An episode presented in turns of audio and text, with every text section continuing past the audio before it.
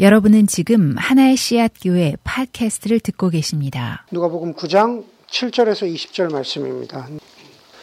그 한국의 유명한 영화 배우 중에 그 영화 배우 그 황정민이라고 하는 어, 그 영화 배우가 몇 년 전에 어떤 유명한 그 영화제에서 그 상을 타면서 그 그런 말을 한 적이 있죠. 어, 자기가 어떤 영화를 통해서 어, 상을 받는데 그것은 감독이나 연출진이나 그 음향이나 조명이나 어, 그 뒤에서 눈에 보이지 않게 수고하는 수많은 사람들이 있어서 이 영화가 만들어진 건데 어, 자신은 밥상에 어, 숟가락 하나 얹었을 뿐이라고 하는 그러한 그 겸손한 수상 소감을 밝힌 적이 있습니다. 다시 말해서 영화 만드는 것을 밥상에 비유하면서 많은 사람들이 수고해서 차린 밥상인데 혼자 먹는 것 같아서 참 죄송하다. 뭐 이제 이런 식의 어, 그런 그 소감을 말한 적이 있죠. 어, 뭐 많은 사람들이 그 후에 이제 그런 것들을 인용하기도 하고 그랬는데 어, 오늘 그 설교 제목을 생각하면서 그 우리가 밥상 시리즈에 대해서 이야기를 나누고 있는데 구원의 밥상을 생각해 보면은 어, 사실은 거꾸로죠. 예, 구원의 밥상이라는 것은 예수님께서 혼자 수고해서 차린 밥상인데 우리 모두가 숟가락을 얹고 있는 예, 그런 그런 모습인 거죠. 예수님 혼자 차리시고 우리는 숟가락만 얹는 다른 거 아무것도 하지 않고 숟가락 숟가락만 얹고 있는 예, 그런 모습입니다. 그러니까 오늘 나누려고 하는 밥상이 다시 말해서 성탄절 주일에 나누려고 하는 밥상이 바로 그 구원의 밥상에 관한 아, 그런 메시지입니다. 우리가 7절부터 읽었는데요. 7절 어, 앞에 그 1절부터 6절까지 다시 말해서 아, 누가복음 9장의 시작은 예수님께서 제자들을 보내시면서 하나님 나라 사역을 맡기시는 것으로 시작합니다. 9장 1절에 보니까 예수께서 그 열두를 한 자리에 불러 놓으시고 모든 귀신을 제어하고 병을 고치는 능력과 권능을 주고 하나님 나라를 선포하며 병든 사람을 고쳐주게 하시려고 그들을 내 보내시며 그렇게 시작하고 있습니다. 그리고 우리가 읽은 본문의 10절로 가면은 뭐라고 말하냐 하면은 사도들이 돌아와서 자기들이 한 모든 일을 예수께 이야기하였다 그랬습니다. 예수님께서 내 보내셨는데 나가서 사역을 하고 다시 돌아와서 그 열두 제자들이 예수님 앞에 이야기하였다. 다시 말해서 예수님께 요즘식으로 얘기하면 이제 사역 보고를 드린 거죠. 사역 보고를 드렸습니다. 그리고 그 중간에 우리가 7절부터 읽었는데 그 중간에 무슨 얘기냐 무슨 얘기가 나오냐 하면 분봉왕 헤롯의 이야기가 7절에서 9절에서 나옵니다. 다시 말해서 오늘 본문의 시작은 분봉왕 헤롯이 당황했다라는 말로 시작하는데 왜 당황했냐 하면은 예수 헤롯은 예수에 대한 소문을 듣는데 그 예수는 헤롯 자신이 죽인 세례 요한이라고도 다시 살아난 세례 요한이라고도 하기도 하고 또 엘리야라고도 하기도 하고 또 어떤 사람들을 어떤 사람들은 예수를 옛 선지자 중에 한 사람, 아, 특별히 모세를 염두에 두고 한 얘기예요. 예수가 모세와 같은 선지자다라고 그렇게 아, 얘기하는 사람들도 있다고 합니다. 헤롯도 분봉왕 헤롯도 예수가 누구인지 궁금했고 그래서 구절 마지막에 보면은 그 헤롯 왕도 예수를 무척이나 만나고 싶어 했다. 그렇게 구절은 끝을 맺고 있습니다. 구원이란 무엇일까? 우리가 구원받는다라는 것은 무엇일까? 헤롯의 모습을 보면은 구원받는다라는 것은 우리가 무엇인가에 대해서 궁금해하고 거기에 대해서 질문을 던지고 그리고 그 근본적인 질문에 대해서 답을 얻는 게 구원이 아니다라고 하는 겁니다. 구원은 마치 불교에서 이야기하는 것처럼 선문답을 던지고 거기에 대해서 대답을 얻는 것이 구원이 아니다라고 하는 겁니다. 구원은 무엇인가? enlightenment. 구원은 무엇인가? 내가 깨우치는 것, 알지 못했던 것을 알아가는 것. 그게 구원이 아니다라고 하는 겁니다. 구원은 그런 것들과는 전혀 다른 것인데 오늘 예수님께서는 예수님이 베푸시는 밥상을 통해서 정말 구원이 무엇인가라는 것을 보여주고 계십니다. 그런데 예수님의 밥상을 통해서 보여주는 구원의 모습은 오늘 본문에서 보여주는 구원의 모습은 이렇게 말할 수 있을 것 같아요. 구원이란 공허한 이야기가 아니라 만질 수 있고 누릴 수 있고 살아있는 현실이다. 구원받는다라는 것은 공허한 이야기가 아니다라는 겁니다. 구원받는다라는 것은 만질 수 있고 누릴 수 있고 그리고 그것은 지금 살아있는 우리의 삶 가운데 살아있는 현실이라고 하는 겁니다. 11절에 보니까는 수많은 사람들이 예수를 따릅니다. 그들에게 예수님은 복음을 전하셨어요. 그리고 병든 사람을 고쳐주셨습니다. 그렇게 복음을 전하고 병든 사람을 고쳐주는데 그러다 보니까 날이 저물었습니다. 날이 저물었고 이제 식사 시간이 되었죠. 열두 제자가 예수님께 다가와서 이렇게 말합니다. 무리를 헤쳐 보내요. 여기는 지금 광야인데 무리를 헤쳐 보내서 주위의 마을, 마을과 농가로 찾아가서 거기서 잠자리도 구하고 먹을 것도 구하게 하십시오. 예, 우리가 있는 여기는 빈들입니다. 예, 우리의, 우리의 현실은, 우리의 실존은 여기는 빈들이라는 겁니다. 우리는 여기에 있는 사람들을 다 먹일 수 없다라는 거죠. 예수님께서 제자들에게 말씀하십니다. 너희가 그 사람들에게 먹을 것을 주어라. 그랬더니만 13절에 제자들이 대답합니다. 우리에게는 빵 다섯 개와 물고기 두 마리밖에 없습니다. 이게 아주 순하고 젠틀하고 존경스러운 그런, 그런 말투로 한 것일까요? 아니죠. 우리는 그것을 한번 상상해 보면은 그, 그, 그 행간을 읽어보면 아마, 아마 이렇게 이야기했을 것 같아요. 짜증과 피곤이 묻어나는 그러한 목소리로 아니, 도대체 우리가 가진 게 뭐라고? 도대체 우리가 가진 게 빵 다섯 개와 물고기 두 마리밖에 없는데 도대체 이게 뭐라고 저 많은 사람들을 먹이시라는 거예요. 어느 정도야 말이지. 이건 도대체 계산이 안 나오는 거야. 그냥 돌려보내는 게 맞다고. 차마 예수님 앞에서는 그렇게 이야기하지 못했을지라도 아마 열두 제자가 수근수근 모여서 그렇게 이야기했었을 것 같습니다. 해쳐 마을로 보내는 게 사실은 그게 현실적인 대답입니다. 신학교를 제가 졸업한 지가 한 10, 이제 14년 된 것 같아요. 14년, 15년 된 것 같은데, 그러고 나서 1년 있다가 안수를 받았습니다. 안수를 받았는데, 갑자기 사역이 없어졌어요. 갑자기 사역이 없어져가지고, 뭐 하여간 그 긴 얘기지만은 짧게 이야기하자면, 10개월을 어, 놀았어요. 10개월을 사역을 찾으면서 네, 놀았던 적이 없습니다. 놀았던 적이 있습니다. 어, 쉽게 얘기해서 이제, 이제 학교도 다 마치고, 네, 그 다음에 안수도 받았는데 수입이 없었던 거죠. 재정적으로 되게 힘들었어요. 10개월을 아무것도 안 했으니까. 그래서 그때, 어, 그때 그, 진, 10개월 동안 이제 살아야 되니까 카드비 때문에 되게 고생을 했던 기억이 있습니다. 어, 교회 사역은 하지 않고 있었지만, 어, 그 당시에도 캠퍼스 사역을 계속 하고 있었죠. 아, 유셀라에 가서 계속 캠퍼스 사역을 하는데, 나중에 거의 10개월째 되니까는 정말로 돈이 없어서 어, 캠퍼스에 사역하러 가야 되는데 가스를 넣어야 되는데 정말 돈이 없어서 이렇게 집에 있는 동전을 동전을 씌웠던 적이 있어요. 아, 이 동전 가지고 가스테이션 가지고 동전 넣고 어, 쿼러만 주로 골라가지고 그래서 어, 그 캠퍼스 사역을 하러 갔던 네, 그런 적이 있습니다. 연말에 명절이 되었는데 제가 아마 3월 달에 안수를 받았으니까 거의 연말이 됐죠. 연말에 명절이 이제 뭐 추수감사절 그때가 되었는데 어찌하다 보니까는 어, 캠퍼스의 학생들을 불러서 밥을 먹여야 하는 그런 상황이 됐습니다. 추수감사절이었는데 또 뭐 1.5세들이 많고 그래가지고 부모님이 부모님들이 어, 그 땡스기빙 때도 일하시고 그러는 바람에 뭐 따로 추수감사절 식사도 안 하고 별 어, 계획이 없는 학생들이 많았어요. 그래서 그 학생들을 불러야 되는 그러한 그 상황이 되었습니다. 오늘 본문으로 비유하자면 우리 형편은 저희 형편은 날도 저물고 그렇죠. 가진 것도 없고 네, 그냥 빈 광야 같은 그러한 형편이고 그러다 보니 예수님이 거기 있는 사람들에게 그냥 복음을 전하신 것처럼 가장 기본적으로 제 사역만 캠퍼스 가서 성경 공부 인도하고 설교하고 그러는 사역만 하면 그걸로 충분하다고 여겼고 아, 또 그냥 괜찮아질 수 있는 누구라도 이해해 줄 수 있는 그런 상황이었습니다.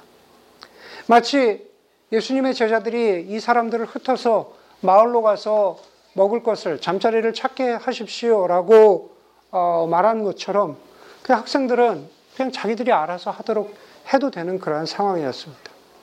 그런데 그럴 수 없어서 결국에는 학생들을 불렀는데 학생들이란 게 원래 그렇잖아요. 처음에 10명이 온다 그랬다가 나중에 저도 가도 돼요? 저도 가도 돼요? 막 그러다가 결국 나중에는 어, 한 30명이 됐어요. 되게 좁은 집이었는데 30명이 됐습니다. 그래서 저희 뭐 UCLA 졸업생들이 도와주고 뭐 하여간 또 막 나중에 음식도 보내주고 저희 도, 그 졸업생들이 도와주고 해서 어, 그냥 감, 감사하게 잘 학생들을 섬길 수 있었고 어, 아내와 오랫동안 어, 지금도 어, 가끔 얘기하는 그런 귀한 추억이 되었습니다. 아, 지금 돌아보면 그렇게 돈도 없고 광야 같은 그런 상황이었는데 어떻게 어, 그것들이 다 채워져서 학생들을 먹일 수 있었을까? 아, 참 기적 같아. 아, 정말 기적 같은 일이다라는 그러한 것도 생각나지만 그러나 그것보다도 더 생각나는 것은 아, 정말 좁디 좁았던 저희 집 식탁이랑 그 마루랑 또 그 30명이나 됐으니까 그 작은 페리오에 그냥 막 넘쳐났던 그 30명의 학생들 그 생각이 예, 얼굴들이 그리고 밥상이 기억이 납니다. 다시 말해서 우리가 밥상에서 서로 서로 가졌던 밥상에서 베풀었던 서로가 서로에게 베풀었던 사랑과 환대가 기억에 남을 뿐이라는 거죠. 다시 본문으로 돌아가자면은 사람들을 흩트는 게 맞습니다 라고 그렇게 얘기했던 그 제자들의 생각, 그 생각을 예수님은 아셨습니다. 어쩌면 현실적으로 사람들을 흩어보는 게 맞을지도 모르겠어요. 그런데 예수님께서는 그와 반대로 거꾸로 제자들에게 말씀하셔서 그들을 다 앉게 하시고 식탁을 펼치셨죠. 다 앉게 하시고 빵 다섯 개와 물고기 두 마리를 축복하시고 많은 사람들에게 나누어 주셨습니다. 그 뒷이야기는 우리가 다 아는 이야기입니다. 모두가 배부르게 먹었고 남은 것이 열두 광주리가 되었습니다. 저는 예수님께서 2만 명이나 되는 15,000명에서 2만 명이나 되는 그 사람들을 겨우 이것으로 먹이셨다라고 하는 기적을 말하려고 하는 게 아닙니다. 제가 말씀드리려고 하는 것은 구원은 현실이고 구원은 실존이라는 것을 말씀드리려고 합니다. 12절에 나와 있는 것처럼 현실적인, 올바르고 현실적인 판단은 거기 빈, 빈들에 있는 사람들을 동네로 찾아가서 잠자리를 구하게, 구하게 하고 먹을 것을 구하게 하는 것이 올바르고 현실적인 판단이지만 주님은 그렇게 하지 않으시고 예수께서 오히려 주님께서는 제자들에게 말씀하셔서 그들을 앉게 하시고 밥상을 베풀어 주셨습니다. 환대해 주셨다는 뜻이죠. 예수님께서 12절에 말씀하신 것처럼 예수께서 그 수많은 사람들, 자기를 따라온 수많은 사람들을 맞이해 주셨다라고 하는 그 의미는 결국 구원받는다라고 하는 것은 구원받는다라고 하는 것은 우리가 아무런 것도 할 필요가 없이 예수님이 차리신 밥상에서 그분이 우리를 환대해 주시고 그분이 우리를 불러 주신다라는 겁니다. 오병이어의 기적은 기적이라기보다는 예수님이 베푸신 환대이고 그리고 구원이라는 것은 우리의 현실과 우리의 실존에서 누릴 수 있는 것이라는 것을 보여주는 증거입니다. 그렇기 때문에 예수께서 베푸신 바로 이 광야에서의 밥상은 헤롯이 던졌던 질문과는 질적으로 다른 실체이고 현실이라는 거죠. 헤롯은 단순히 예수가 누구인가 궁금해서 만나기를 원했지만 구원받는다라는 것은 만나서 대면하고 그리고 대답을 얻는 게 아니다라는 겁니다. 구원받는다라는 것은 바로 현실이고 삶이고 그리고 우리를 살리는 오늘 환대의 밥상처럼 저와 여러분들 우리를 정말로 살리는 그러한 도움이라는 사실입니다. 그 자리에 있었던 바로 그 광야에 있었던 배고픈 사람들에게 베풀어진 오병이어가 현실 속의 구체적인 구원이라면 바로 그 구원은 지금도 유효합니다. 지금도 유효합니다. 최소한도 이 자리에 앉아 있는 저와 여러분 우리 모두는 우리 모두에게는 배고픔을 걱정하지 않을 정도의 부유함이 있습니다. 우리는 배고파서 고민하지 않습니다. 하지만 우리 모두에게는 다른 종류의 배고픔과 그리고 다른 종류의 결핍이 있습니다. 우리는 관계의 어려움에서 오는 결핍도 있고 배고픔이 있습니다. 내가 원하는 대로, 내가 바라는 대로 내가 성취하고 싶은 그러한 인생의 목적을 이루지 못한 데서 느끼는 결핍이 있고 그리고 배고픔이 있습니다. 나는 좀 더 안정됐으면 좋겠다. 나는 좀 더 안정적인 삶을 원한다. 라고 하는 배고픔이 있고 그리고 공동체에 대한 그러한 결핍과 배고픔이 있습니다. 과연 무엇이 기쁘고 과연 무엇이 의미 있고 과연 무엇이 행복한 삶인가 라는 것에 대한 배고픔이 있습니다. 배가 고픈데 오늘 본문으로 비유하자면 배가 고픈데 날이 저물어 갑니다.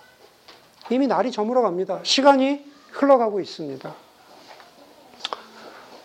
어르신들이 계시기 때문에 송구스럽지만 아마 40대 저희들은 어, 날이 저물어가는 것으로 따지자면 아마 오후 4시나 5시쯤 그 이유죠 아마 4시나 5시쯤 되지 않았을까라는 생각을 합니다. 날이 자꾸 저물어 갑니다. 예, 삶이 끝나가는 거죠. 갈 곳도 없고 도움을 얻을 것도 없다고 느낄 수 있습니다.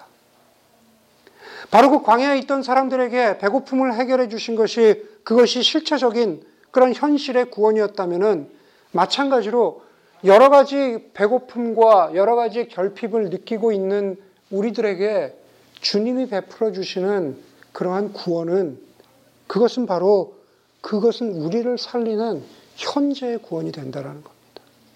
그냥 단순히 구원받은 것으로 끝난 것이 아니라 빌립보서 말씀처럼 두렵고 떨리는 마음으로 너희의 구원을 이루라 라고 하신 것은 우리의 삶 속에 현재에도 끊임없이 베풀어 주시는 예수 그리스도의 사랑과 은혜 때문에 바로 현실에서 우리가 느끼는 다양한 배고픔과 결핍들을 이겨나가고 해소해 나갈 수 있는 힘은 다른 것에서 오는 것이 아니라 바로 예수 그리스도께서 우리에게 주시는 바로 그 구원의 능력, 구원의 힘 때문에 그렇다라고 하는 겁니다.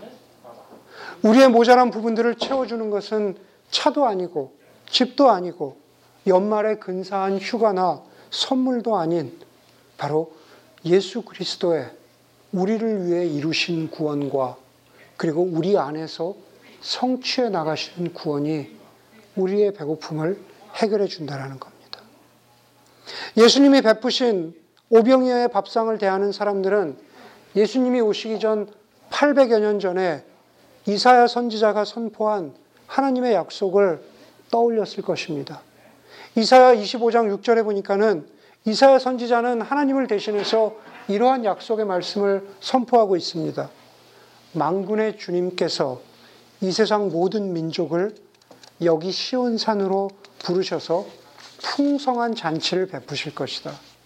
기름진 것들과 오래된 포도주, 제일 좋은 살코기와 잘 익은 포도주로 잔치를 베푸실 것이다. 이분이 주님이시다. 우리가 주님을 의지한다. 우리를 구원하여 주셨으니 기뻐하며 즐거워하죠. 구원의 밥상은 광야에 있었던 사람들에게나 우리 모두에게 바로 기뻐해야 할 실존이고 기뻐해 기뻐해서 불러야 할 노래이고 기뻐해서 감사하고 그리고 그것을 인정하고 누려야 할 현실이라는 사실입니다. 하나님 나라의 복음의 선포와 하나님 나라의 치유와 하나님 나라의 밥상은 한데 어우러져서 여기서 오늘 본문에서 구원을 이루고 있는데 그 구원의 클라이막스는 바로 밥상을 통해서 베풀어 주신 복음과 베풀어 주신 치유가 그것이 거짓이 아니라 진짜라는 것을 확인해 주셨습니다. 선지자 이사의 약속은 지금도 살아 있습니다. 하나님 나라의 밥상에서 잔치에서 아무것도 요구하지 않으시고 우리를 맞아주시고 우리에게 가장 좋은 것으로 밥상을 베풀어 주신 그 하나님의 약속은 이스라엘 광야에서뿐만 아니라 지금 우리가 살아가고 있는 바로 우리의 삶의 현실에서도 바로 밥상을 통해서 하나님 나라의 그, 그 기쁨을 우리에게 베풀어 주신다는 사실을 바로 성탄절 이 아침에 기억하는 여러분들이 되기를 바랍니다. 주님께서 우리에게 베푸신 이 구원의 밥상은 그리스도인 된 우리, 예수 그리스도의 제자된 우리에게 무엇인가 또 다른 책임과 사명을 다시 한번 remind 해줍니다.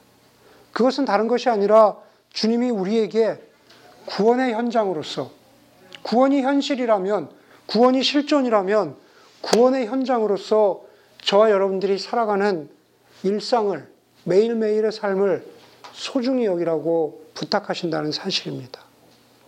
밥상은 일상이죠. 밥상은 매일 차리는 겁니다. 그 밥상에서 그 식탁에서 구원이 이루어진다?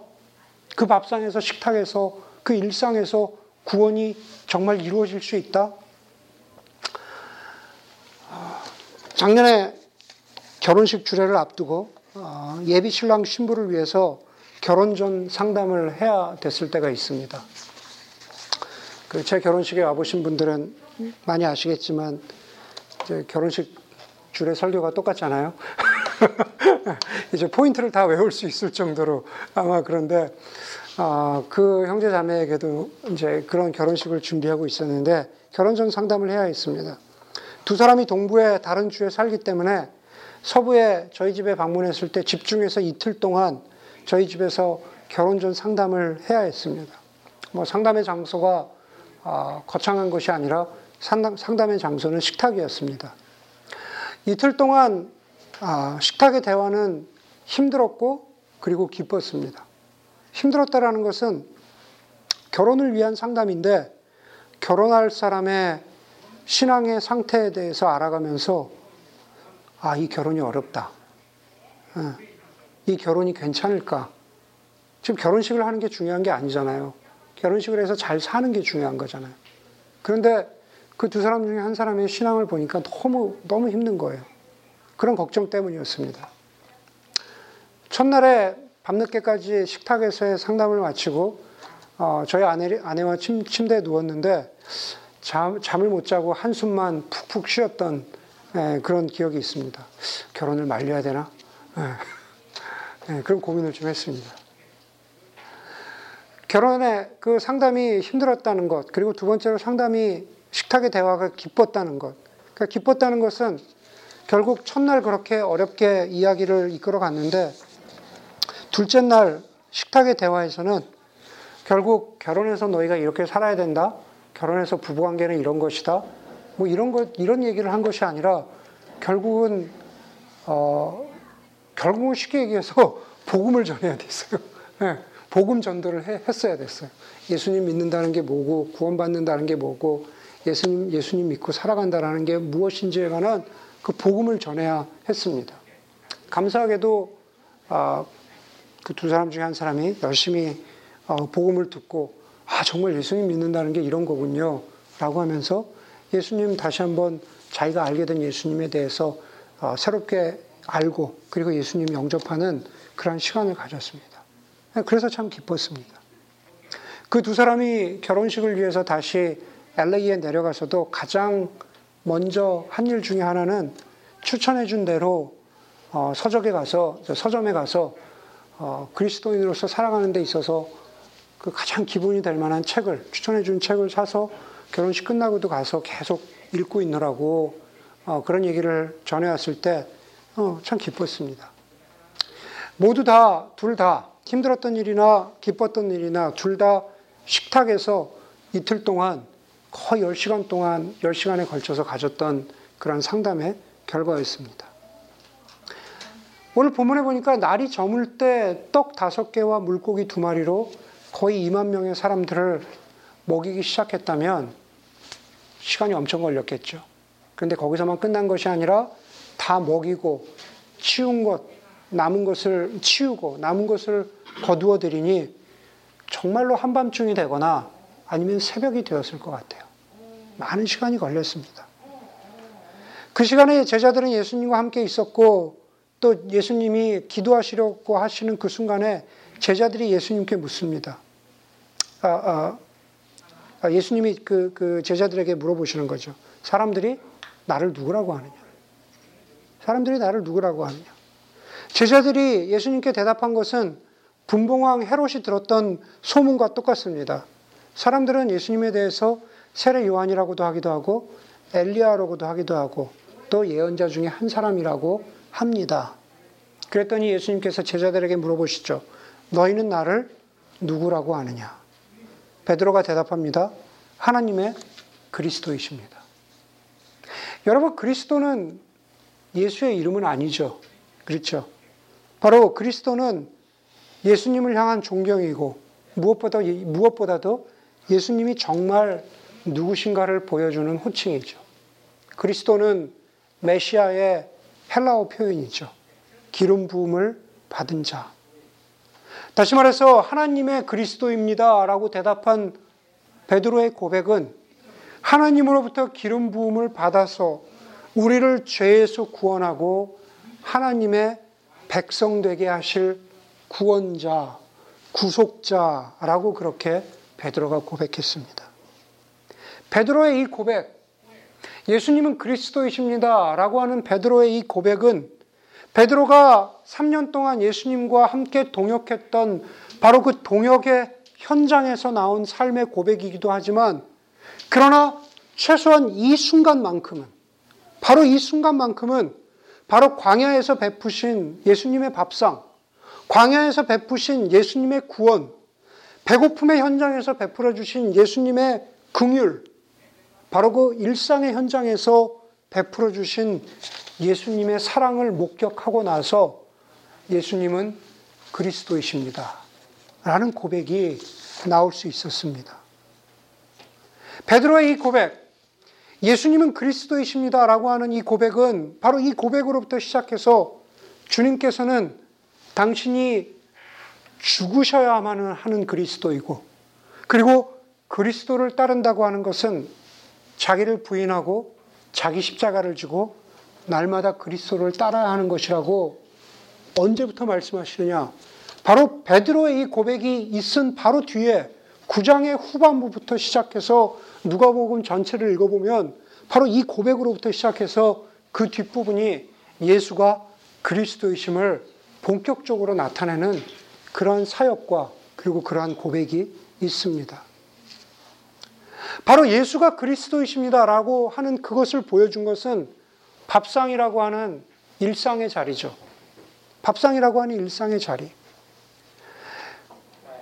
바로 베드로의 고백이 바로 그 일상의 자리에서 이루어진 구원의 현장을 목격하고 드리게 된 고백이라면 그것은 우리도 마찬가지죠. 우리의 밥상이, 우리의 식탁이, 우리의 일상이 구원의 현장이 되게 할 수 있다라는 겁니다. 정말로요? 그렇게 질문할 수 있을지 모르겠지만 정말로 그렇습니다. 제, 제 경험을 말씀드린 것처럼 우리 누구에게도 그럴 수 있다라는 겁니다. 일상의 자리에서 구원이 이루어질 수 있습니다. 그 밥상에서 여러분들이 베푸는 것은 참으로 귀합니다. 비록 그것이 제자들처럼 빵 다섯 개와 물고기 두 마리 밖에, 물고기 두 마리 밖에 라고 했지만 주님께서는 그것을 사용하셨죠. 제자들, 제자들처럼 많은 경우에 우리도 우리가 가진 것으로 이 세상의 배고픔을, 이 세상의 결핍을, 누군가 가지고 있는 절망과 좌절을 해결할 수 있을까라고 하는 기대가 적을 수 있죠. 과연 내가 가진 것으로, 내 삶으로, 내 존재로, 내가 베푸는 이 작은 것으로, 작은 것이 중요한 것이 아니라 그 안에 우리의 기대감이 아주 저 바닥만큼 낮아질 수 있다라는 겁니다. 그런데 그것과는 틀리게 주님께서는 그것과는 다르게 주님께서는 그 오병이어를 사용하셨죠. 밥상으로 시작해서 저와 여러분의 일상, 저와 여러분들의 어찌 보면 보잘 것 없고 특별할 것 없는 그런 메일을 통해서 구원의 도구로 쓰신다는 것. 그것이 바로 우리가 우리의 일상을 흘려보내지 말고 우리의 일상을 소중히 여겨야 한다라는 그러한 사실입니다. 마치 베드로처럼 우리도 일상을 통해서 예수는 하나님의 그리스도이십니다. 라고 그렇게 고백할 수 있어야 한다라고 하는 사실입니다. 여러분들은 여러분들의 일상을 또 여러분들의 구원의 밥상을 어떻게 누리면서 살아가십니까? 특별히 오늘 성탄절 주일 아침이고 그리고 이제 이번 주에 우리가 함께 맞이하게 될 그러한 성탄절 한 주간 동안에 그 수많은 또 많은 밥상들, 식탁들을 대하면서 다른 무엇보다도 주님께서 차려주셨고 우리로 거저와서 먹으라고 하신 그 구원의 은혜를 밥상을 통해서 누리시고 그것을 구원의 은혜를 밥상을 통해서 기억하고 그리고 또 다시 우리의 일상의 밥상이 구원의 도구로 쓰여지는 여러분들이 되기를 주의 이름으로 간절히 소원합니다. 함께 기도하겠습니다.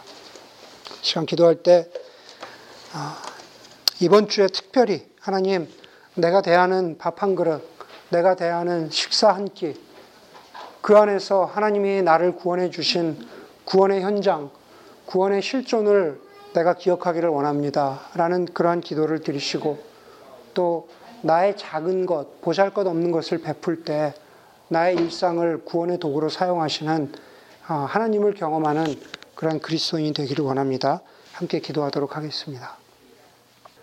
광야에 있던 사람들에게 밥상을 베푸심으로 구원을 누리고 구원을 맛볼 수 있도록 하신 주님께서 지금 이 순간에도 우리 사랑하는 모든 교우들에게 모든 예배드리는 예배자들에게 하나님의 구원을 베풀고 계심을 압니다. 하나님의 구원의 식탁에 참여함으로 하나님 나라의 잔치를 조금이나마 맛볼 수 있는 그러한 사랑하는 교우들이 되게 하시고 특별히 그러한 의미 있는 성탄절 한 주간을 보내는 교우들이 되게 하여 주시옵소서. 하나님 특별히 또 우리의 밥상을 사용해서 하나님의 구원의 현장을 넓혀 가시고 구원의 아름다운 일들을 이루시는 그 일에 동참하는 사랑하는 하나의 시앗교회 교우들이 되게 하여 주시옵소서. 이제는 우리 주 예수 그리스도의 은혜와 하나님 아버지의 크신 사랑과 성령의 도우시고 함께 하심이 구원의 밥상을 통해서 하나님의 사랑과 은혜를 깨닫기를 소원하고 또 하나님의 손과 발이 되기를 소원하는 우리 사랑하는 예배자들 머리머리 위에 이제로부터 영원토록 함께 하기를 간절히 축원하옵나이다. 아멘.